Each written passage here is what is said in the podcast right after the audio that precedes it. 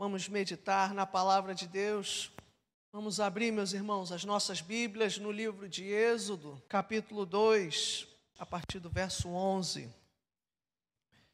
Naqueles dias, sendo Moisés já homem feito, saiu para visitar os seus irmãos e viu o trabalho pesado que faziam.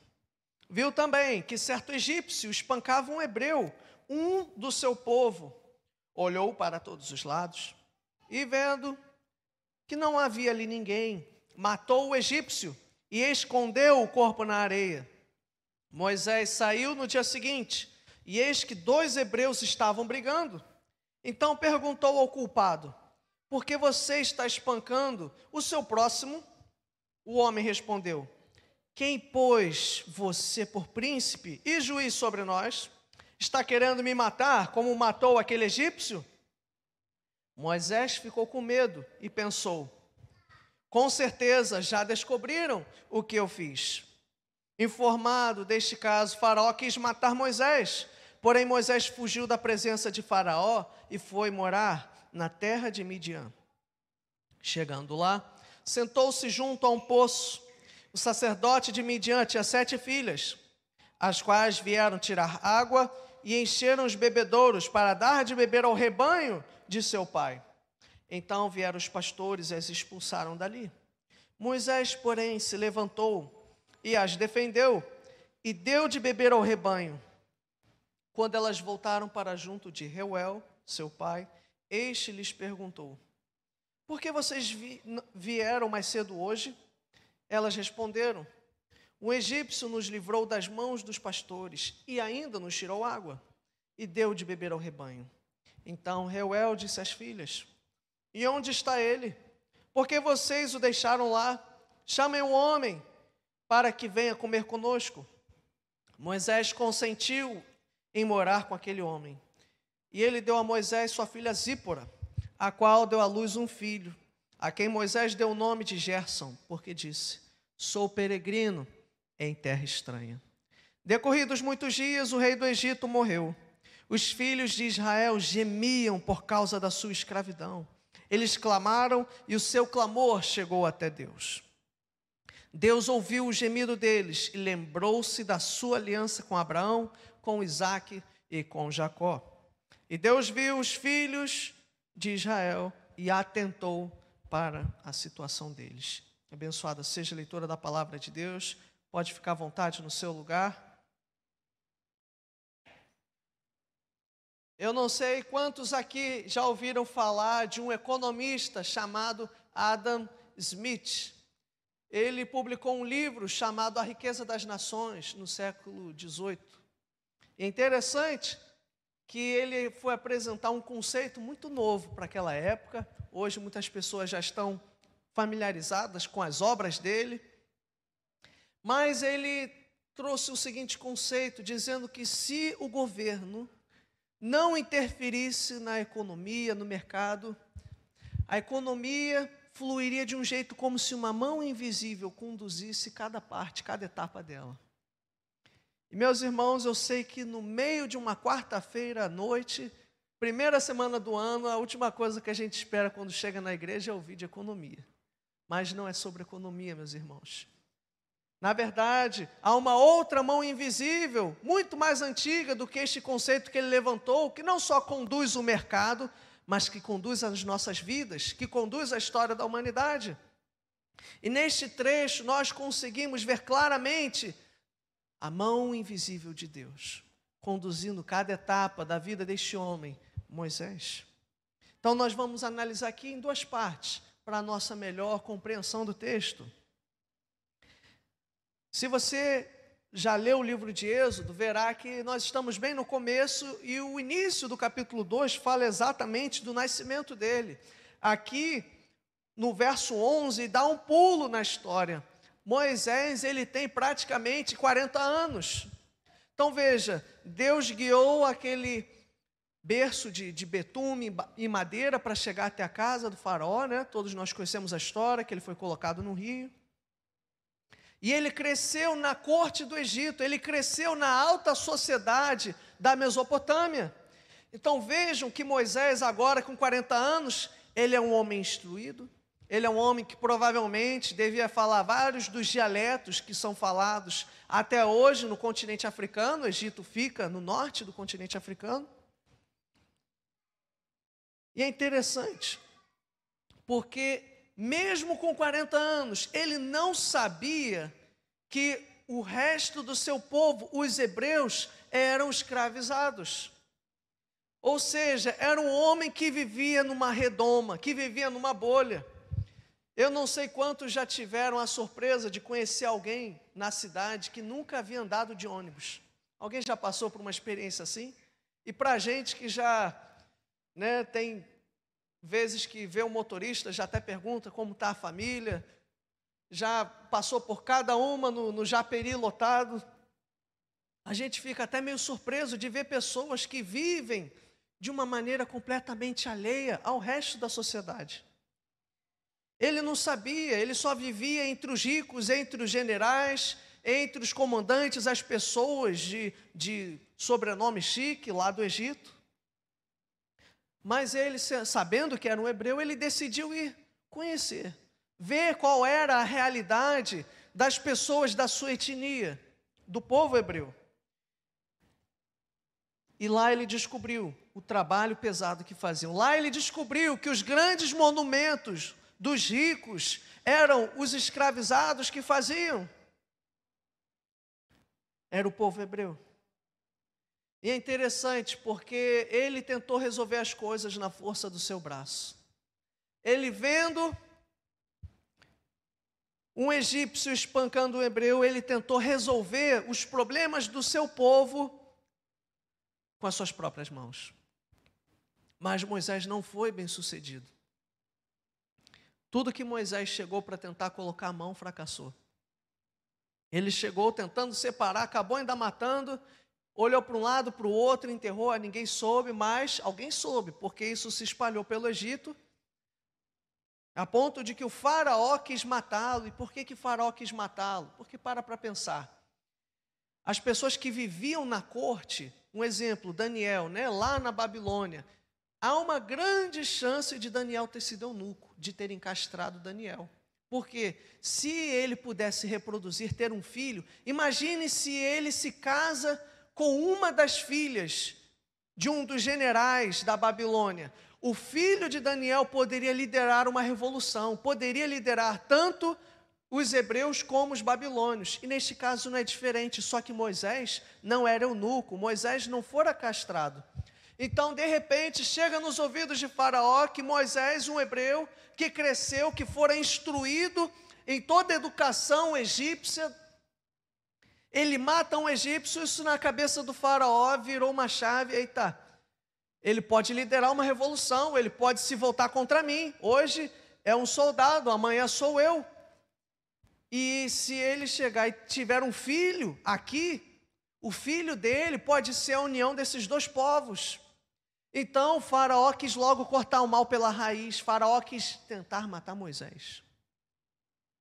Mas antes disso, antes dele fugir para a terra de Midian, ele foi no outro dia, viu dois hebreus brigando. Imagina a cabeça dele. Ontem eu matei um por conta de um hebreu e agora vocês estão tentando se matar. E não ajuda a minha vida. Mas eles não reconheciam Moisés como sendo um hebreu.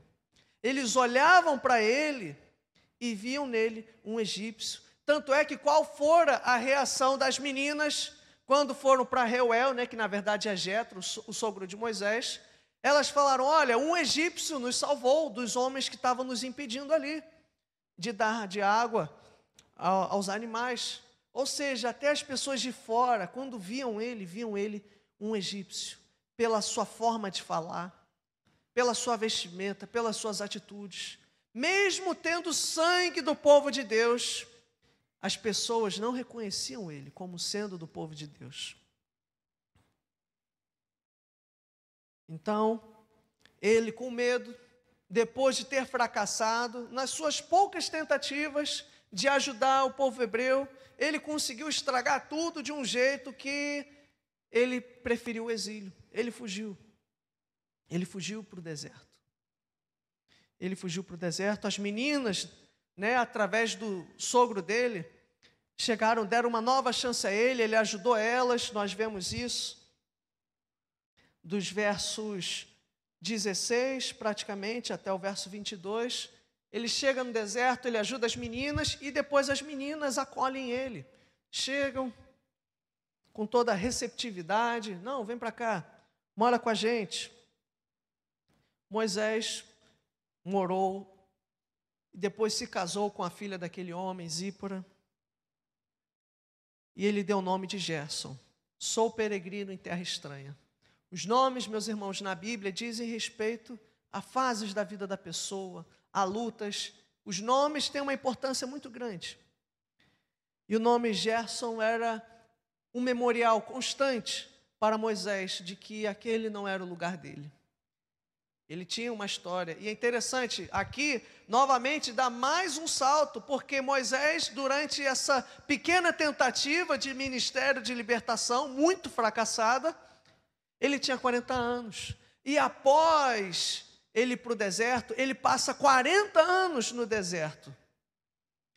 Ou seja, imagine ele já idoso, vivendo naquelas tendas quentes, no meio do deserto, cheio de areia, ajudando a pastorear aquelas ovelhas, vivendo uma vida, com certeza, muito diferente da qual ele tinha levado até então, sem ter experiência de campo, acostumado a ter a pele lisa e não a mão calejada, de lidar com a roça, de lidar com o gado, de lidar com as pedras do deserto.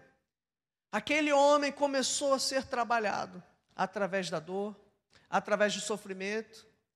E para Moisés, a vida dele iria acabar ali, iria acabar no deserto. Tudo que ele tentara fracassou. Agora, os sonhos, as lembranças eram um sonho vago do Egito. Moisés já tinha desistido. Moisés fugiu.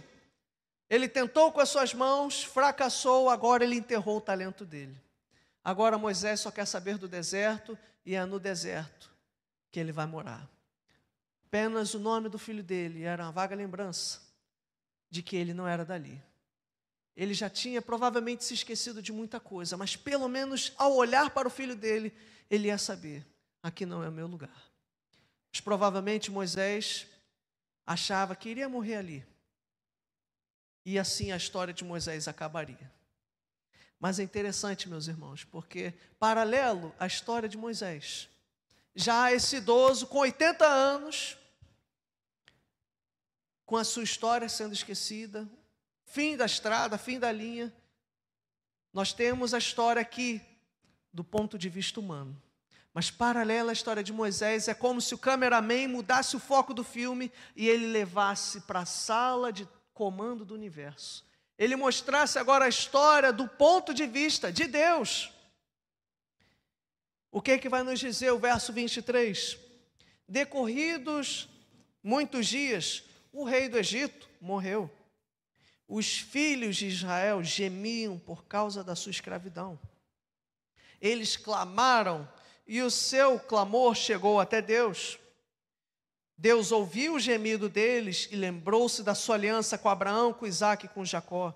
E Deus viu os filhos de Israel e atentou para a situação deles. Meus irmãos, aqui é um, uma coisa muito interessante, porque durante o fim de Gênesis, o início de Êxodo, nós vemos essa transição ali de José sendo honrado no Egito, depois né, ele morre, um faraó que abençoou ele morre, entra um novo faraó que oprimiu o povo de Deus.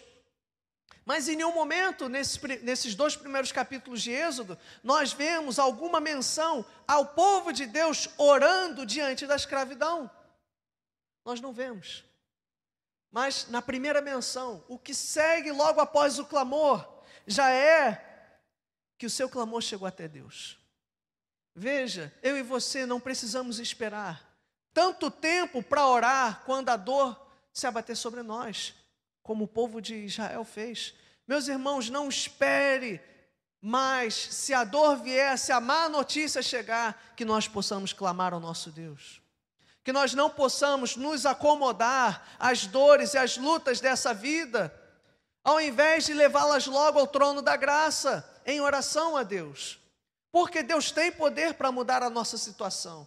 E na primeira menção à oração do povo de Deus, essa oração já chegou a Deus. Essa oração já mudou o curso da história. Que nós possamos, meus irmãos, nos apressar em buscar a face de Deus. Amém? Que nós não esperemos que as más notícias cheguem, ou se elas chegarem, que nós não deixemos passar. Às vezes, Deus é a última pessoa que nós vamos procurar. Nós ligamos para todo mundo da nossa lista de WhatsApp, falamos com todo mundo e deixamos Deus por último. E às vezes questionamos por que a nossa situação não muda, quando na verdade Deus deveria ser o primeiro a nós buscarmos a face e levarmos as nossas lutas. Isso é um ponto. O outro ponto é Verso 24: Deus ouviu o gemido deles e lembrou-se da sua aliança com Abraão, com Isaac e com Jacó. Meus irmãos, a oração fez Deus, né? Deus não se lembra, né? Aqui é uma tentativa humana de dizer que Deus atentou, fez Deus se voltar para todas as promessas que ele havia feito, os planos dele para este povo que estava sendo oprimido. E o verso 25: Deus viu os filhos de Israel e atentou para a situação deles. Meus irmãos, este capítulo é sensacional, porque ele termina com um suspense. Nós já sabemos o fim da história. Mas aqui, esse atentar é literalmente é um se voltar e arregaçar as mangas, é Deus prestes a agir, a entrar a história e sacudir uma nação. Isso tudo do ponto de vista espiritual. Para Moisés, era o fim. Era o fim do ministério, era o fim da sua vida, ali, esquecido, em meio à terra, em meio à areia, o calor insuportável do deserto. Mas para Deus não. Moisés não sabia quantos milagres Deus ainda faria, quantas histórias Deus iria escrever através da vida dele, que é conhecido hoje tanto por católicos, evangélicos, judeus, a própria palavra vai dizer que ele é o maior profeta do Antigo Testamento. Para ele já era o fim da sua história. Mas, meus irmãos, a nossa história só acaba quando Deus determina. A nossa missão só acaba quando Deus diz que acaba. Para nós, podemos estar vivendo um deserto, podemos ter desistido do nosso ministério, dos nossos dons, do nosso talento, mas Deus ainda pode nos usar. Ele é, com a sua mão invisível, conduz a nossa história, como conduziu a de Moisés. Às vezes a gente pensa em desistir, a gente acha que acabou, mas para Deus não acabou. Nós temos o ponto de vista humano, a percepção das coisas como homens, nessa horizontalidade, mas nós não sabemos o que Deus está preparando para o amanhã. Veja, é um homem de 80 anos, Alguém aqui com 80 anos, desculpa perguntar, mas a maioria das pessoas que eu vejo com 80 anos, eu tive uma professora que tem 80 e poucos anos, eu converso com ela e boa parte dela é mais despedida da, da conversa, Bárbara Bandes, lá na agência missionária. Não, eu já deixei meus livros. Ela puxa muitos assuntos, muitos assuntos assim. realmente, no nosso país hoje, ninguém espera fazer grandes coisas com 80 anos. Mas se Deus quiser fazer, meus irmãos, Ele fará. Não importa a nossa idade, não importa as nossas limitações, Deus é o Senhor da obra. Deus ele pega os humilhados e exalta. Deus dá diferentes dons. Deus usou aquele idoso, que alguns chegam até a dizer que ele era gago, para poder libertar uma nação, uma das maiores nações do mundo antigo. Veja, eles não tinham um exército, era um povo escravizado, um povo sem conhecimento tático, militar, sem bens preciosos, um povo que só estava acostumado a bater laje para os egípcios, e Deus humilhou aquela nação. Hoje, arqueólogos até hoje encontram carros de Faraó no, nos fundos do Mar Vermelho. O nosso Deus é poderoso, meus irmãos. Ele faz coisas extraordinárias. Nós muitas das vezes nos decepcionamos dentro da igreja ou nos ministérios. Eu sei que o Espírito Santo, que distribui dons à sua igreja, ministérios, ele tem uma obra na vida de cada um. E às vezes, assim como Moisés, nós pensamos em desistir. Nós fizemos coisas na força do nosso braço e fracassamos, e a nossa primeira tentação, quando nós falhamos, batemos com a cara no muro, é fugir. Moisés fugiu, talvez, eu e você fugíssemos também. Não, não quero falar com ninguém. Interessante, quando a pessoa cai em pecado, a primeira coisa que ela faz é o quê? Ela se afasta. Fica difícil de falar com ela, não atende a ligação, não quer receber ninguém em casa. E às vezes a gente está assim, fugindo para o deserto, em meio à dor, cheio de vergonha, com medo, com a insegurança, achando que todo mundo está pensando mal da gente. E aí Deus nos leva para o deserto e lá nós somos tratados. Mas Deus tem, meus irmãos, uma história para cada um de nós. Que nós não possamos enterrar o talento que o Espírito Santo colocou na nossa mão. E saber que, ainda que eu não saiba o dia de amanhã, porque talvez você tenha chegado aqui nessa noite com muita dor, com luta, como o pastor Gilson comentou, nós fomos assaltados ontem à noite. Um cara com um carro mais valioso que o do meu primo chegou e embicou no sinal, ele saiu com um revólver prateado eu estava com a minha esposa grávida atrás, a primeira coisa que eu fiz foi sair, tirar ela e botar para trás de mim. E a tentação é nós usarmos da nossa dor como desculpa para não adorar a Deus. Não, eu fui assaltado ontem, é, eu não vou buscar Deus, não, mas pelo contrário, é quando a dor bate que a gente precisa dobrar o nosso joelho e clamar. É buscar esse Deus, é agradecer pelos livramentos. É exatamente porque eu fui assaltado hoje que eu vim aqui para dar testemunho porque o Senhor cuida da sua vida e da minha vida, Ele nos protege, Ele vai onde nós não conseguimos agir. E Ele quer renovar o nosso ministério, a nossa vida, assim como Ele renovou a de Moisés. Moisés pensou em desistir, e às vezes a gente pensa também. Mas se alguém que está pensando em desistir da obra de Deus, ou está desanimado com as coisas de Deus, Deus quer renovar, meu irmão, a tua vida hoje quer renovar o propósito, porque assim como Moisés não sabia o que Deus estava prestes a fazer, nós também não sabemos. Portanto, aperte, aperte o cinto, porque o nosso Deus é maravilhoso, é um Deus soberano, é um Deus que age grandiosamente. Tem pessoas que pensam em morrer, não faça isso, sabe por quê? Não pense em tirar a sua vida, porque se você tirar, você não verá as maravilhas que Deus fará amanhã. Deus está conduzindo e renovando a nossa história, como Ele fez, com, tratando deste homem. E meus irmãos, a história de Moisés é apenas uma sombra da história de Cristo, aponta para a história de Jesus. Moisés fugiu cheio de vergonha para o deserto. Cristo foi levado pelo Espírito Santo para lá.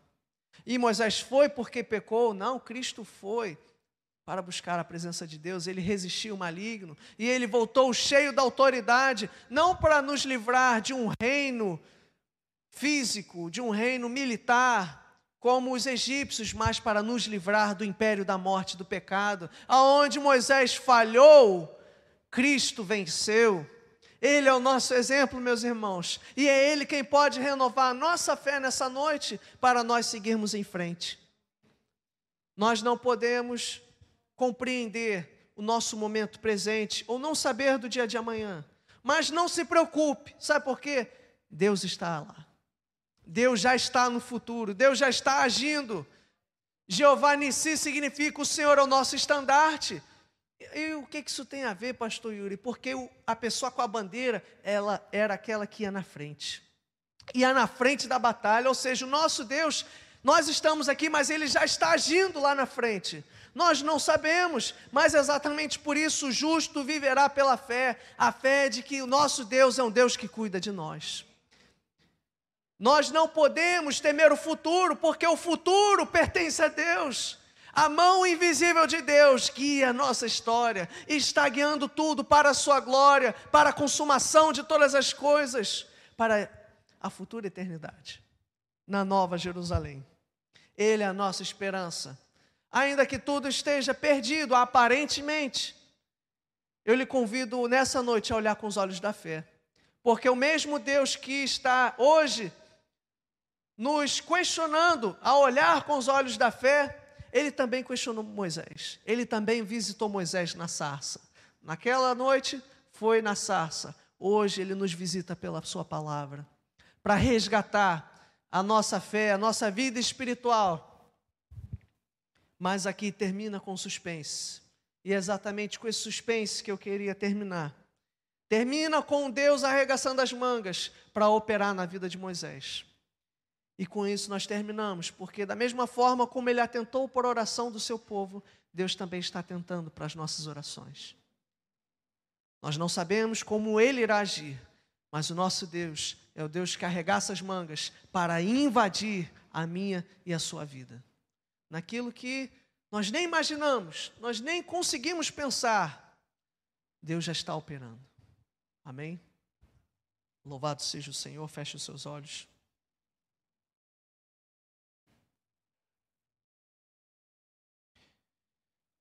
Obrigado, Senhor Jesus, pela tua palavra. Obrigado, Espírito Santo de Deus, porque a tua presença é o nosso alimento nessa noite. Meu Deus, quantas vezes nós não nos sentimos como Moisés, achando que o deserto é o nosso lugar, onde a nossa vida acaba, onde a esperança se vai. Senhor, às vezes nós choramos escondidos, Senhor, até debaixo do chuveiro, para que ninguém saiba o tamanho da nossa dor. Mas eu creio que o Espírito Santo quer renovar a nossa fé nessa noite. Eu creio que o Espírito Santo quer trazer uma nova dimensão da tua soberania sobre as nossas vidas. Porque, meu Senhor, nós tendemos a achar que a nossa história é medida pelos nossos problemas no presente, que eles não terão fim, que está tudo uma bagunça, fora de controle. Senhor, e nós ficamos desesperados, nós ficamos ansiosos, nós perdemos noites de sono. Mas a tua mão está conduzindo a nossa história. A tua mão conduz toda a nossa história, toda a vida, a história da igreja está em Suas mãos, porque Tu és Deus e não há outro além de Ti. Tu és um Deus soberano que minuciosamente conduz, Senhor, cada átomo desta realidade. Tudo está nas Tuas mãos. Tu és poderoso Senhor, as potestades, os principados, o próprio diabo não são nada diante de ti. Os nossos sofrimentos, Senhor, não fazem, não fazem cócegas, Senhor, aos teus pés. Senhor, que ninguém aqui nesta noite ou quem nos assiste pense por um segundo sequer em tirar a sua vida ou em ceder as setas, Senhor, de depressão que este mundo oferece diariamente para tentar nos derrubar, para tentar, Senhor, fazer empacar a nossa fé, para tentar, meu Deus, nos fazer desistir de te amar. Mas que o teu Santo Espírito possa nos trazer, Senhor, essa realidade. O justo viverá pela fé. Aparentemente podem achar que é o fim, mas não é, porque tu estás no controle só será o fim quando o Senhor disser que é. O Senhor nos toma pela mão, o Senhor renova a nossa fé para andar mais um dia debaixo da tua presença, debaixo da tua glória. O diabo pode se levantar, pode até golpear, mas nós ficaremos de pé. O Senhor é a nossa rocha, a nossa salvação. A quem temerei? Obrigado, Senhor, pela tua presença. Renova, Senhor, a nossa fé nessa noite. Que ninguém que chegou aqui, Senhor, cansado, possa sair da mesma forma, mas que possamos ser renovados e com cintos apertados, porque o Senhor há de invadir a nossa situação, há de mudar, Senhor, a nossa história. Já vivar, Senhor, esta igreja, eu creio, meu Deus. Nós te louvamos, Senhor, pela tua soberania. E perdoa, meu Senhor, porque às vezes nós esquecemos de que o Senhor é Deus o Deus dos impossíveis. Obrigado, meu Senhor. Aviva a fé da tua igreja nessa noite. É o que te pedimos e te agradecemos, em nome de Jesus. Amém. Amém. Louvado seja o Senhor.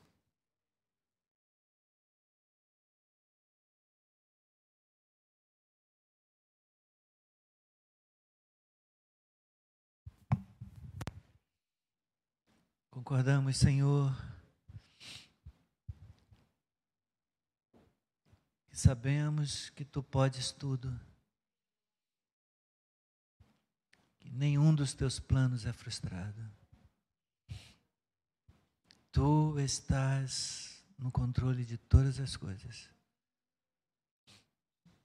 na condução, na condução da história do mundo, da história da igreja, da história da nossa vida. Ser glorificado, Senhor. Em nome de Jesus. Amém. Amém. Estamos encerrando aqui a palavra, a ministração do culto nesse momento. Eu quero agradecer mais uma vez a sua companhia, sua confiança, convidando você para estar conosco no culto de oração amanhã, Aliança Feminina, se você desejar. São cultos presenciais e não há transmissão. Quinta tarde, assim como quarta-feira de manhã também, segunda noite, esses cultos de oração nós não transmitimos. Mas tem sido um tempo tão precioso, como foi segunda passada, tem sido um tempo tão especial, como foi hoje pela manhã e como será amanhã. Se você puder, separe tempo para orar, separe tempo para buscar a face de Deus. Que Deus te abençoe. Domingo, sábado, encontro dos homens, 18 horas e domingo duas vezes, às 8 e às 18 horas. Você é nosso convidado. Deus te abençoe. Estaremos anunciando em breve o retorno das lives. Estamos no período de recesso, mas esperamos até o final de janeiro anunciar aí a volta das lives no Facebook, segundas, quartas e sextas-feiras de manhã. Um abraço, fiquem na paz, que Deus os abençoe ricamente.